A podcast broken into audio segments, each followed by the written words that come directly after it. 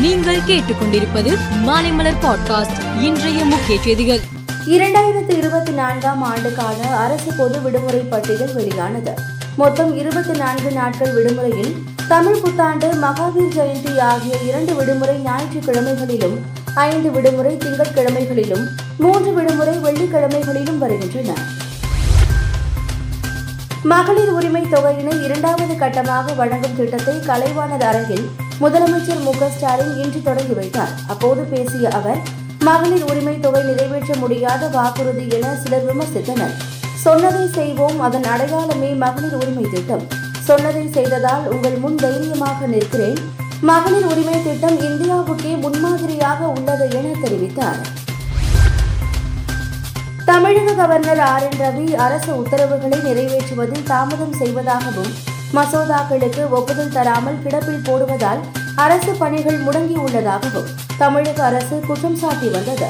இந்த வழக்கு தொடர்பாக கவர்னரின் செயலாளர் மற்றும் மத்திய உள்துறை அமைச்சகத்திற்கும் நோட்டீஸ் அனுப்ப உத்தரவிட்டனர்.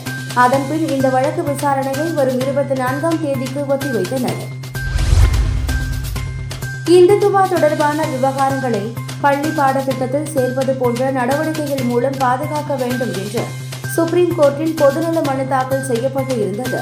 இந்த மனு சுப்ரீம் கோர்ட்டில் நீதிபதி சஞ்சய் கிஷன் கவுல் தலைமையிலான அமர்வில் இன்று விசாரணைக்கு வந்தது. அப்போது நீதிபதிகள் இந்த விவகாரம் தொடர்பாக நீங்கள் கேட்க வேண்டியது அரசாங்கத்திடம்தான் நீதிமன்றத்திடம் அல்ல என கூறி இந்த மனுவை ஏற்க முடியாது என தெரிவித்து தள்ளுபடி செய்து உத்தரவிட்டனர்.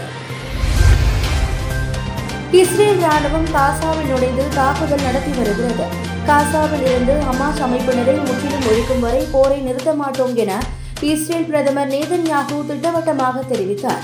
இந்நிலையில் நாங்கள் காசாவில் அரசு அமைக்க முற்படவில்லை மீண்டும் ஆக்கிரமிக்க முற்படவில்லை என்று இஸ்ரேல் பிரதமர் நேதன்யாகு தெரிவித்தார். லஷ்கர் இ தொய்பா இயக்கத்தின் முன்னாள் தளபதியாக இருந்தவர் அப்துல் கான் இவர் இந்தியாவிற்கு எதிராக கருத்துக்களை தெரிவித்து வந்தார். இந்நிலையில் நேற்று பாகிஸ்தான் பஜீர் மாவட்டத்தில் அக்ரம்கான் மர்ம நபர்களால் சுட்டுக் கொல்லப்பட்டார். தீவிரவாதத்திற்கு எதிராக இவர் நீண்ட காலமாக பணியாற்றி வந்தார்.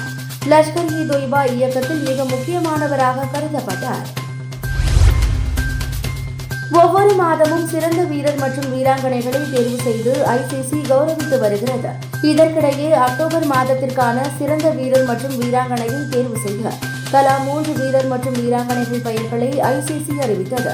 அதன்படி அக்டோபர் மாதத்திற்கான சிறந்த வீரர் விருதை நியூசிலாந்தின் ரச்சின் ரவீந்திராவும் சிறந்த வீராங்கனை விருதை வெஸ்ட் இண்டீஸின் ஹேலி மேத்யூஸும் வென்றுள்ளனர். மேலும் செய்திகளுக்கு மாலை மலர் பாட்காஸ்டை பாருங்கள்.